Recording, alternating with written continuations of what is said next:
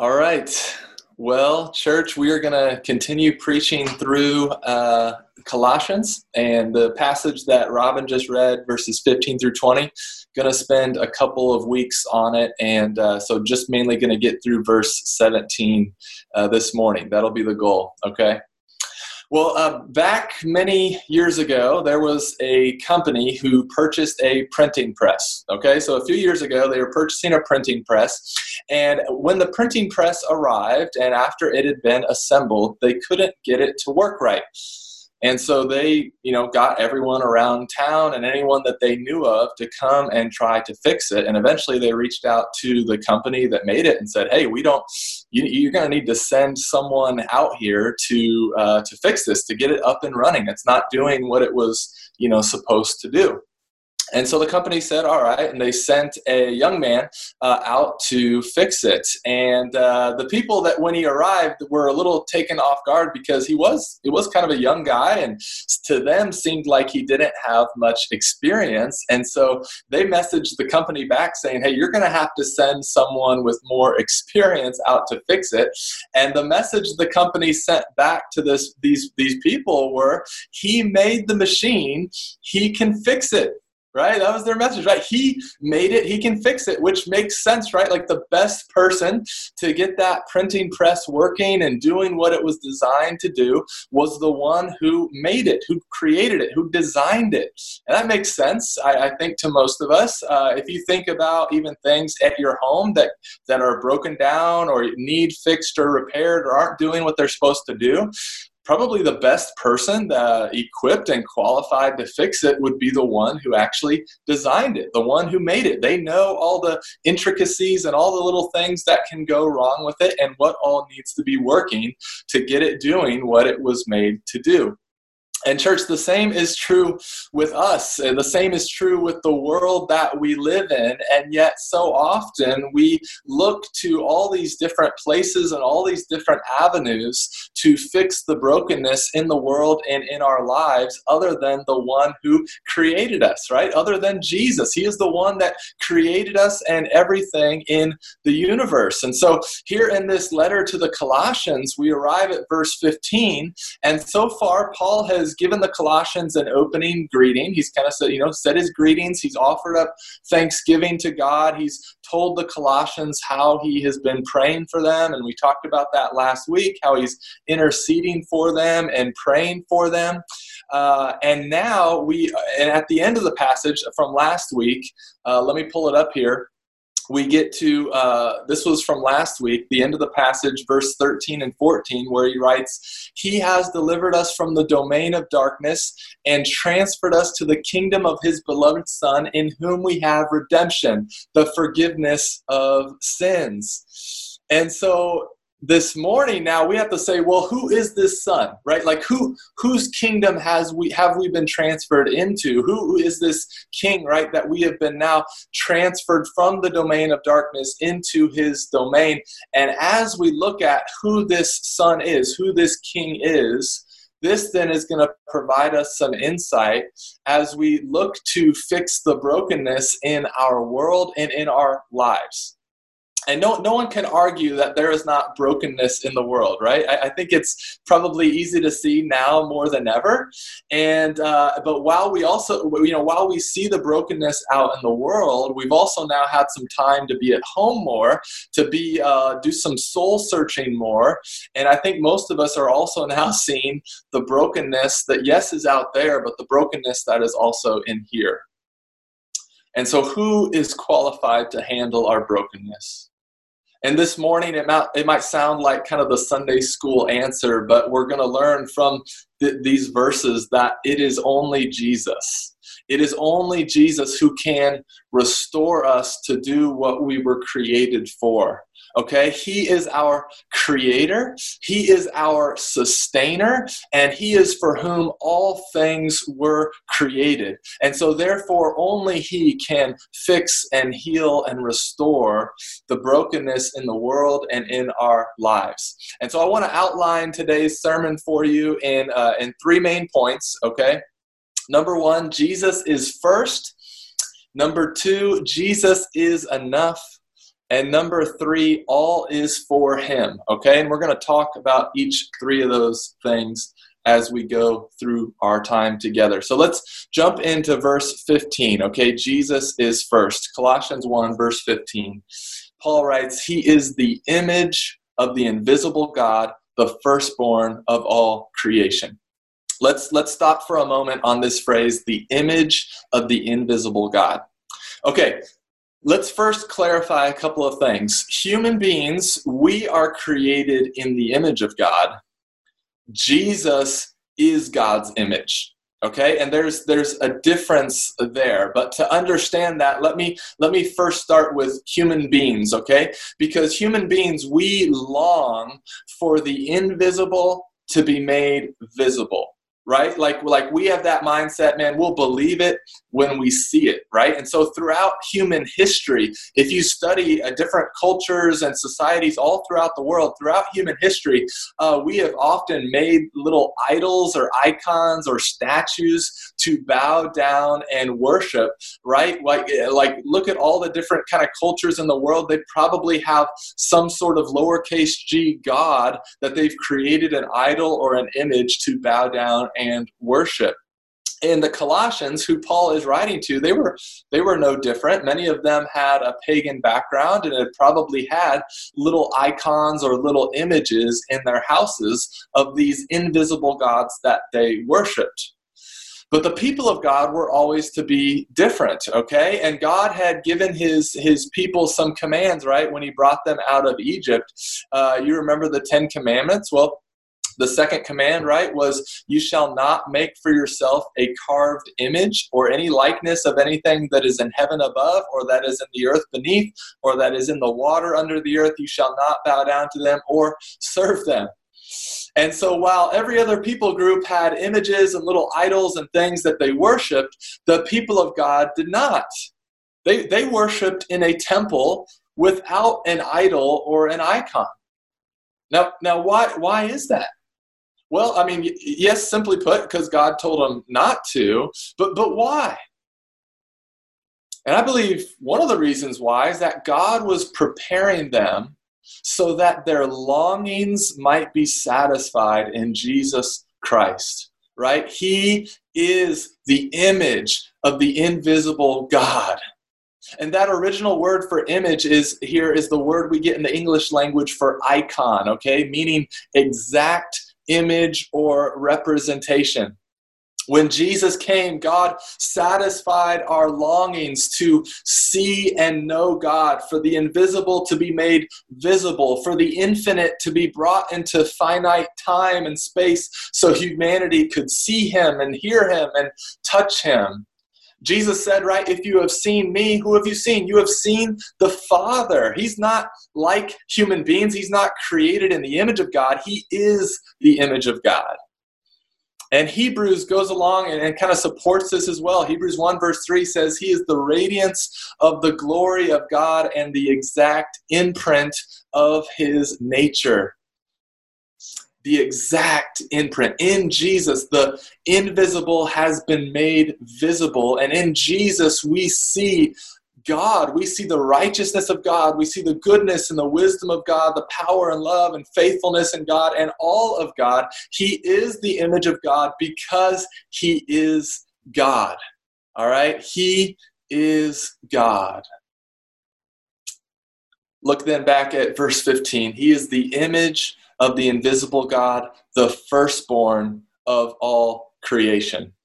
Now, we have to deal with that term firstborn, right? Because when many of us think about firstborn uh, in our culture, in our context, we think about timeline, right? Like uh, some of you were the firstborn children of your parents. And uh, I was the youngest in my family, and I always found it really unfair that I could never catch up to uh, Betsy's age. She was always four years older than me, and uh, I, I never could seem to to catch up. There would be a, a, few weeks in March after my birthday. I would only be three years younger than her, but then inevitably she would have another birthday and she would once again be four years older than me. I don't know if maybe some younger siblings can relate to my frustration of not being able to catch up to older siblings. But but listen, when the Bible talks about firstborn, it's not primarily talking about time. It's not primarily talking about who is the oldest or who's been around the longest, okay? For example, when God was uh, speaking to Moses in Exodus 4, verse 22, he says, Then you shall say to Pharaoh, Thus says the Lord, Israel is my firstborn son. Now, it's not that Israel was the were the first human beings or they'd been around the longest. No, it's it's it's it's not about timing so much as it is rank and status, right? When the Bible speaks of being firstborn, it's talking about status and rank. And when God had set his affection on his people, this had elevated them up in status and rank. So that's what the Bible's talking about when it talks about being firstborn. Or, for example, in Psalm 89, verse 27, speaking of King David and his line, uh, it says, And I will make him the firstborn, the highest of the kings of the earth. Now, this doesn't mean, right, that David was the first ever born king or that he was around the longest or the oldest but no it's it's it's don't think chronology don't think time when you hear firstborn. You got to think status okay? Because that's what uh, the writers in the bible are getting at. That's what firstborn means. So to say that jesus is first to say that he is the firstborn we're not saying that he's the oldest or the been around the longest even though yes he is infinite and he's uh, all eternally existed but what Paul is saying is that he is first in rank, he is supreme, he is over all creation. Okay? And the reason that we have to clarify this is because there have been uh, there's been heresy that's been taught uh, in regards to verses like this. Uh, for example, it's called the Arian heresy because back in the fourth century there was a priest named Arius in Alexandria, Egypt, that taught uh, that Jesus was not God, but that he was a created being. He was not creator, he was just creation. And the early church, I mean, met, had councils. Uh, out of this came the Nicene Creed, and they denounced this as heresy. But unfortunately, this heresy has still kind of lived on. We see it with Jehovah's Witnesses and Mormons who, who teach that Jesus is a created being and not creator. All right. So uh, uh, when when Paul is saying that Jesus is the firstborn, it's saying that he is over all creation. All right. He's not human. He's not. Hu- yes, he's fully God and fully human, but he's not created in the image of God. He is the image of God, and he is God supreme over all creation because he is creator. And, and Paul's going to go on to back this up. Okay, so look back at verse uh, 16. He just he keeps going with this thought. He says in verse 16, For by him all things were created in heaven and on earth, visible and invisible, whether thrones or dominions or rulers or authorities, all things were created through him and for him. So Paul again goes to emphasize he is creator, not creation. Everything that's been created has been created by Jesus. But then we look at a verse like verse 16, and there's some kind of weird things in here, right? Uh, visible and invisible, thrones, dominions, rulers, authorities. Like, what's what, what's going on here? This gets a little weird. Well, let, what we need to first understand is that there is both a visible and an invisible world. All right, you see it here in verse 16 visible and invisible meaning that there is a physical and there is a spiritual realm. And God cre- and, and Jesus created all of it. He created all of it. He created uh, the, the spiritual realm and the spiritual beings that exist in this realm. Many of us would call them angels, right? Now, we don't know a ton about angels, but we do know some things about angels. For one, angels are created beings, okay? They, they are not creators, they are creation. Uh, we know that they were created uh, before the earth was inhabited by humans. Uh, we also know um, we also know that there was a there is a great multitude of them. okay uh, there, there's a heavenly host tens upon thousands upon thousands we don't know how many exactly but we know there's a great multitude of, of angels we know that at sometimes uh, they have made appearances to humans either in, in splendor or looking like normal human beings and we know that some are obedient to god Okay, for example, when we pray the Lord's Prayer and we say, Your will be done on earth as it is in heaven, well, who's who's doing God's will in heaven? It's the angels. It's these spiritual beings in this spiritual realm, right? Uh, but but while many are obedient to God, we know that some have fallen and rebelled against God, and they were cast out of heaven down to earth, where now they are wreaking havoc on God's world and awaiting final judgment. And this is you know, a lot of times we call them uh, Satan and demons, and they are awaiting God's final judgment. And that's probably who Paul is referring to here when he's talking about dominions or, thrones, dominions, rulers, authorities. He's likely referring to these fallen angels, okay? But but the point is not so much like the rankings and what each of these means because thrones, dominions, rulers, authorities, a lot of commentators say this is probably some sort of like military ranking. There probably is some sort of uh, hierarchy in the in, in the angelic realm. But that's not really the main point here. That's not what the point that Paul's trying to make. The point that Paul's trying to make is saying, hey, you don't need to worry about them. Jesus outranks them all.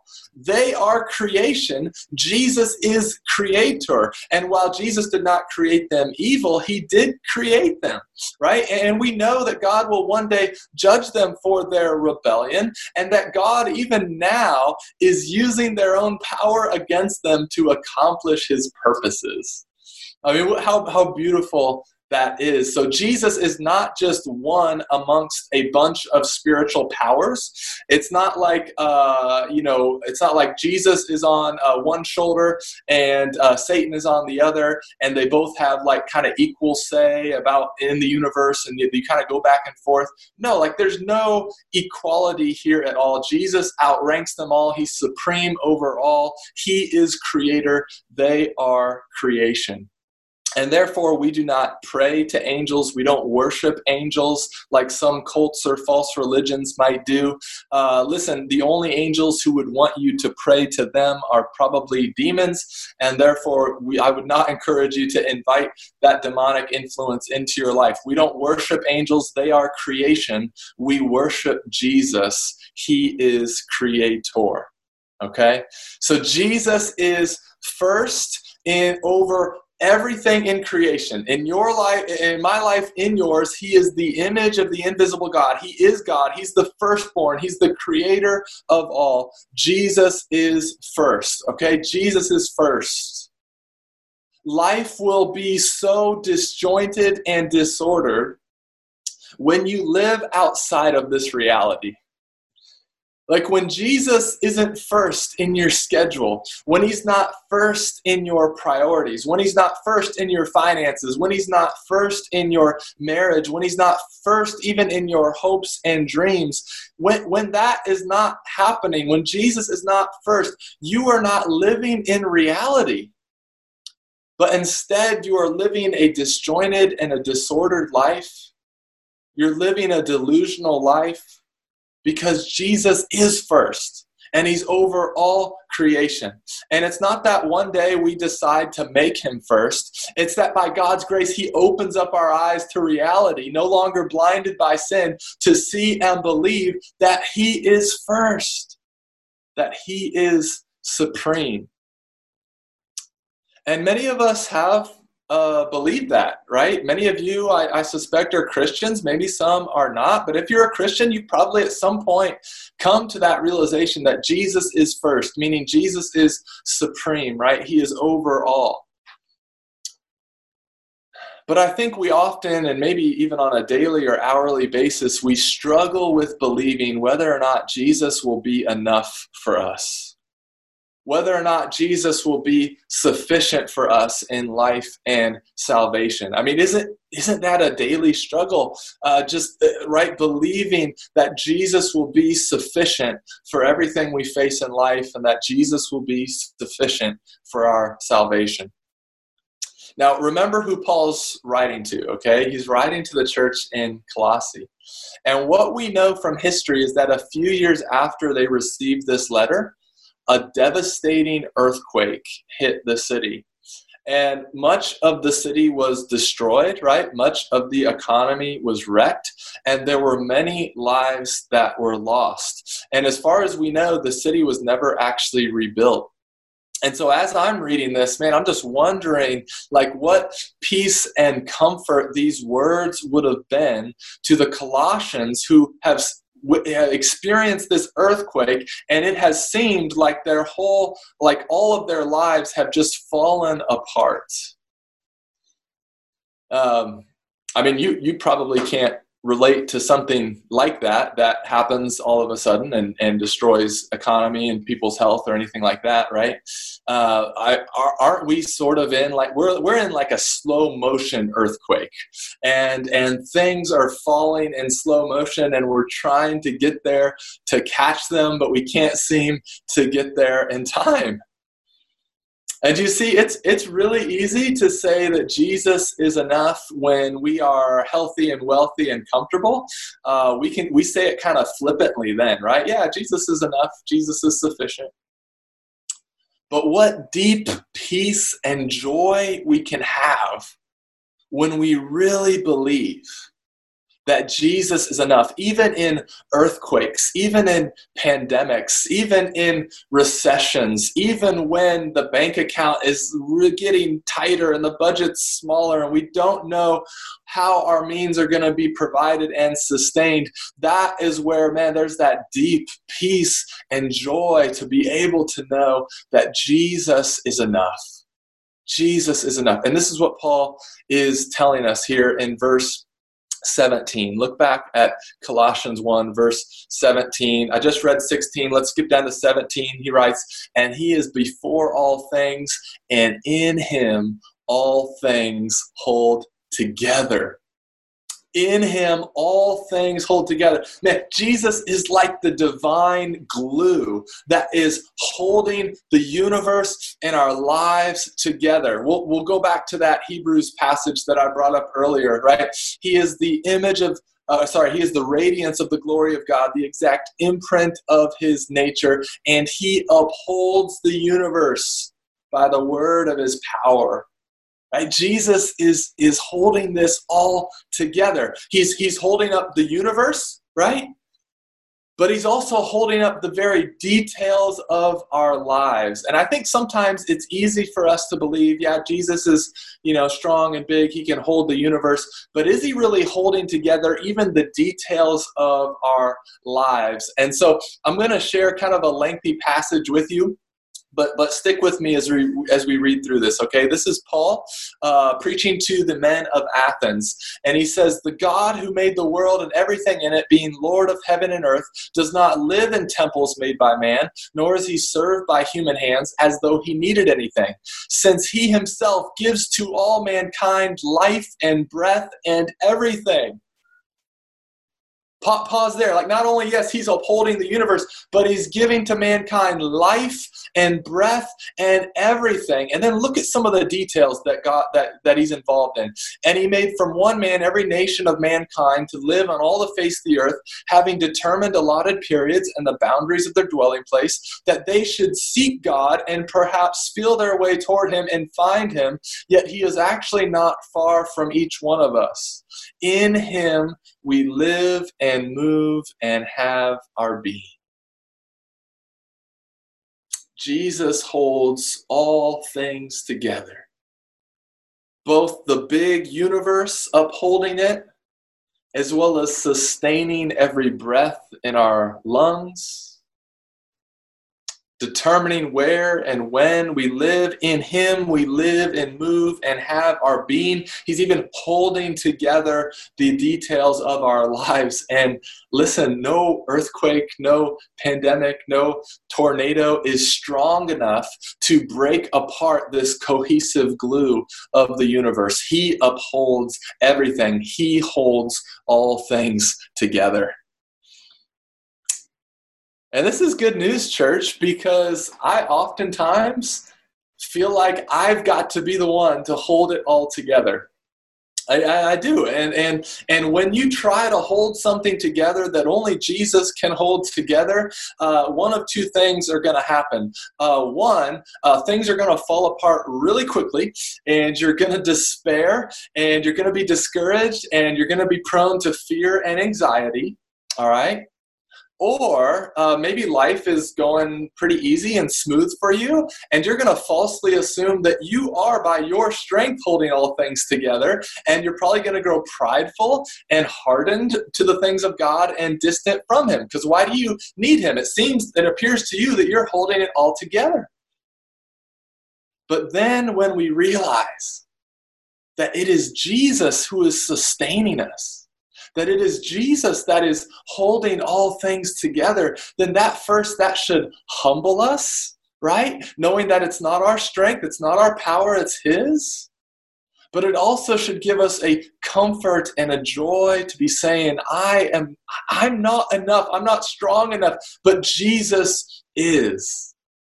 Oh, what a humble comfort and joy we can have when we know and believe and rest that Jesus is holding all things together. He is sustaining all things. And and and so following Jesus now, maturing in Christ, right, which is what our the, our theme of this book of Colossians is, maturing in Christ is really a daily discovery that Jesus is enough and so we can be excited for tomorrow to wake up, and even if everything is crumbling around us, we get to wake up tomorrow and discover again that Jesus will be enough for us tomorrow that His grace will be sufficient for us tomorrow and next week and next month and next year, no matter what else is happening, because we know that Jesus is holding all things together. He is supreme and He is sufficient.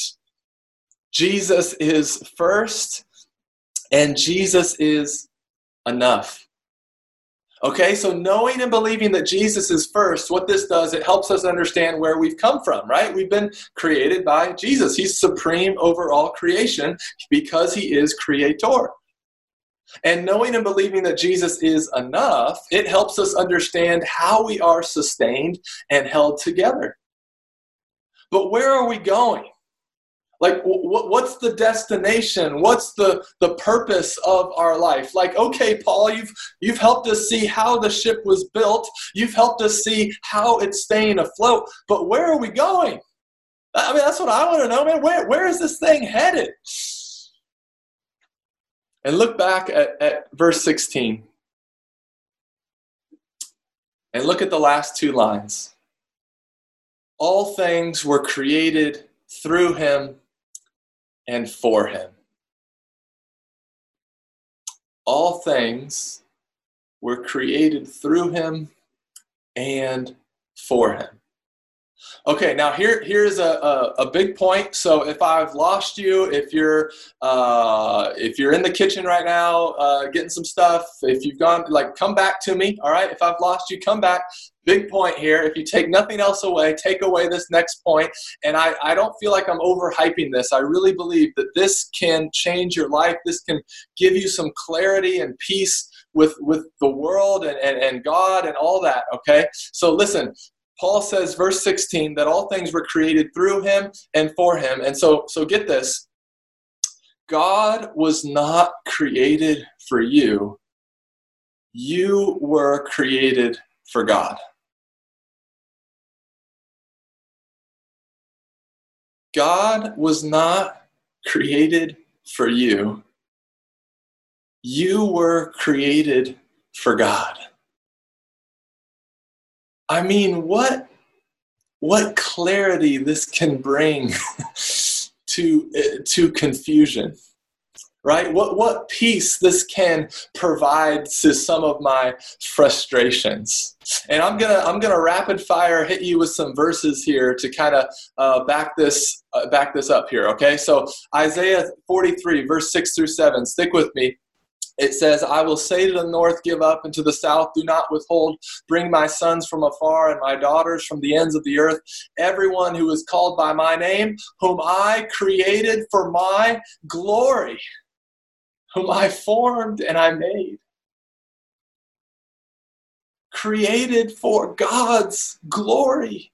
Created for God's glory. Matthew 5 16, Jesus said in the same way, Let your light shine before others so that they may see your good works and give glory to your Father who is in heaven, right? Even our good works, the good things that we do, they're not ultimately to bring us glory, but to bring God glory. Isaiah 43, verse 25.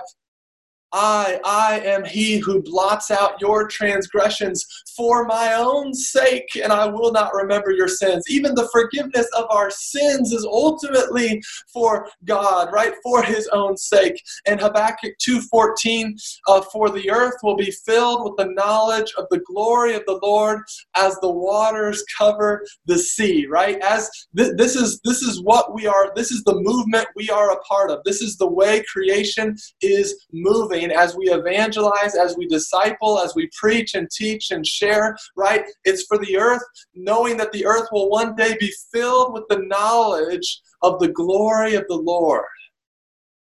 Not the glory of Franklin City Church, not the glory of me or dad or Kevin, not the glory of any of us, but the glory of the Lord. And the Westminster Shorter Catechism takes a bunch of biblical truths and tries to summarize it in a concise kind of question and answer format. And it says, What is the chief end of man? Man's chief end is to glorify God and enjoy Him forever. It's not about you. God's not your genie in a bottle. He's not your co-pilot, right? He's not your life coach. He's not he's not your supplement. He's He's not the created one. He wasn't created for your glory. You were created for His. And in a crisis, we, we can especially become very just self focused and, and we see this, man, even with churches and pastors. And I've I've been just as guilty of it as anyone else, right? This this crisis hit, and kind of after I got up, after the the, the shock and the shock waves, and I kind of realized what was going on, right? Once I came to my senses, man, some of my first thoughts were, man, I, am excited for what God's going to do in us, right? He's going to strengthen our faith. He's going to grow our prayer lives. He's going to give us a love for the, the local church. He's going to in, increase our hearts for world missions. And, and I was just thinking about all these things that God was going to do for us. And listen, I believe all those things are going to happen. But ultimately, we were created to give Him glory and honor and praise and to delight in Him. And so I want my first thought to be man, I wonder how God's going to be glorified through this. I wonder how he's going to use us to bring him more glory and honor and praise. I wonder how he's going to use this for people to treasure him above all else. Ultimately, we were created for Him and for His glory, to delight in Him, to enjoy Him, pandemic or no pandemic, peacetime or wartime, right? Feasting or famine. You were created by God to give Him glory and honor and praise, to enjoy Him, to delight Him, and to delight in Him as the supreme being of the universe. And what better gift could the supreme being give you other than give you Himself? And listen, our as we think about being created for him, okay, our, our English translation doesn't fully even capture what Paul is saying here. Okay, so in this these last two words of verse 16, for him, translators say that this word for it actually has a directional component as well. And, and so, yes, it does mean we've been created for him, right? His his glory is our purpose but it also means that we were created toward Him. All right, yes, we were created for Him. His glory is our purpose, but we've also been created toward Him, meaning His presence is our end destination. Like all, all things were created by Him in the beginning and are moving toward Him. Okay? All things created by him and all things will return to him. All right? Jesus uh, uh, Jesus said, excuse me. Sorry, I got a little out of order. All right? So his glory is our purpose. His presence is our destination.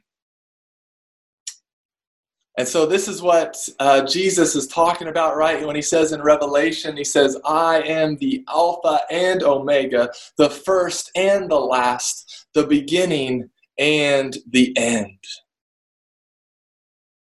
The presence of Jesus is our destination.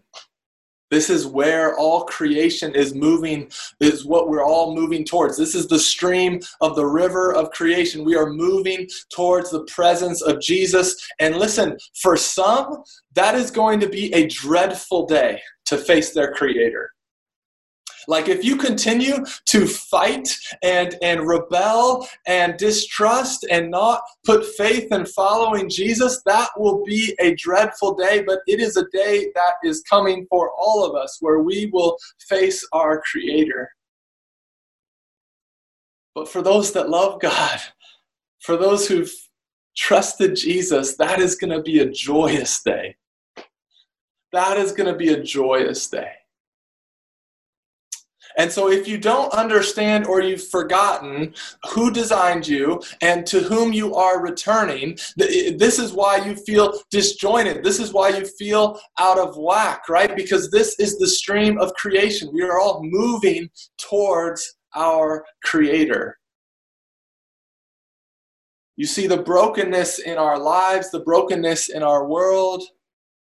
It can only be fully healed and restored by looking to our Creator by trusting that He is also the one who sustains us, right? He's our sustainer and living in the stream for which we were purposed. His glory is our purpose, and His presence is our destination. Jesus is first, Jesus is enough, and all is for Him. Now stick stick with me. I'm gonna kind of round the curve and bring it into the home stretch a little bit, but I still have a couple couple more points I want to add this morning. Because this these three things, Jesus is first, Jesus is enough, and all is for him. This really flies in the face of what many people, even many so-called Christians, actually believe. And, and let me explain. Back in 2005, there was a, a new religion that really developed, and it was given the term moralistic therapeutic deism. And it came out of a study back in 2005 uh, when some sociologists did a study on what American teenagers believed during that time in 2005. So you think back to 2005, a lot of those who were teenagers, including myself, right, we're now adults, we're in our 30s. And so they compiled what they believed. And I think it's really uh, interesting to look at. We're going to, they, they summarized it into kind of five core beliefs. This is what people were believing because I think we, many of us maybe many, even some of us, believe these things and think that we are Christians. And I think many of us have family and friends that believe these things and think the, they are Christians. But this is not Christianity. This is something else, okay? So let me uh, share these five points. Moralistic therapeutic deism, uh, many of them believe number one, God exists uh, a God exists who created and ordered the world and watches over human life on earth. Okay, yeah, God created and ordered the world. All right. Number two, God wants people to be good, nice, and fair to each other as taught in the Bible and by most world religions. We could probably pick that apart, but we don't have time.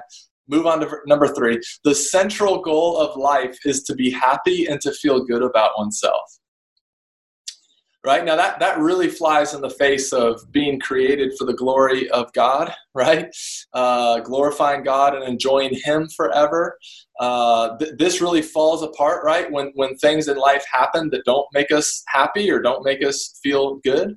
Number four, God does not need to be particularly involved in one's life except when God is needed to resolve a problem. Okay, so this is going in the face that that God is sustaining even the details of our life.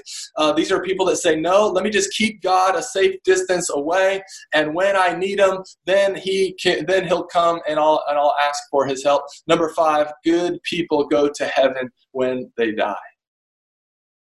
Church, this is not Christianity. This is not Christianity.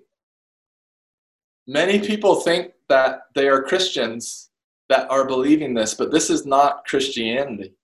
This is not belief in a God who is supreme and sufficient, who creates and sustains, who purposes us for his glory. This is not God's story revealed to us through the Bible that since sin entered into the world, there has been no good people. There was only one, and we crucified him, right? But no, all of us have fallen short of living for the glory of God, which we were created to do. Romans 3:23, right? For all have sinned and fall short of the glory of God.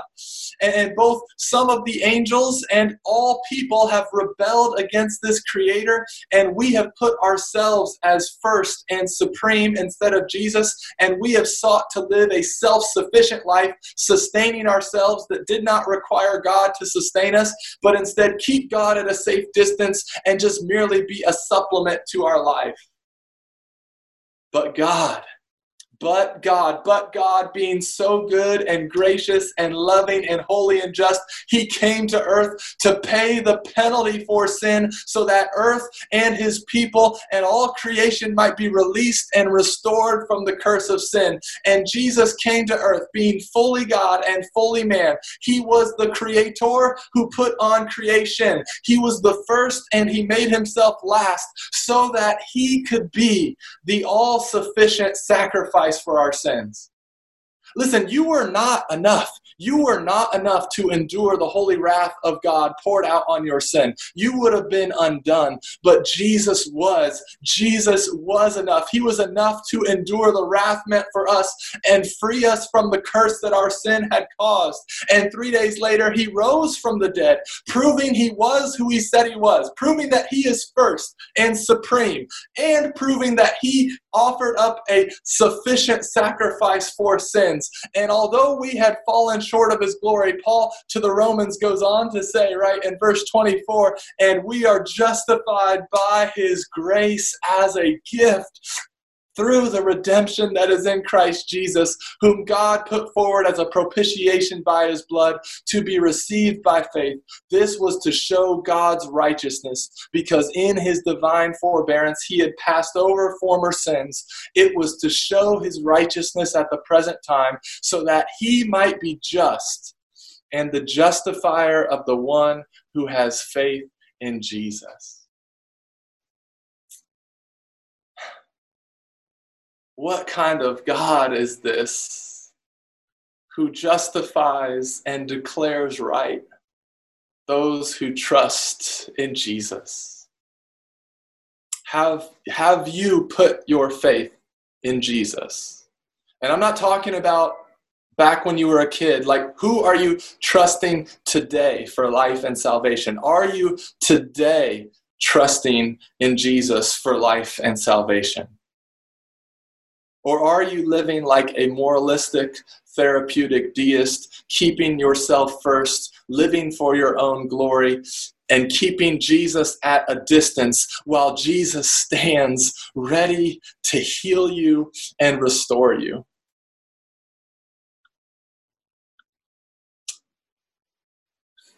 Jesus is first.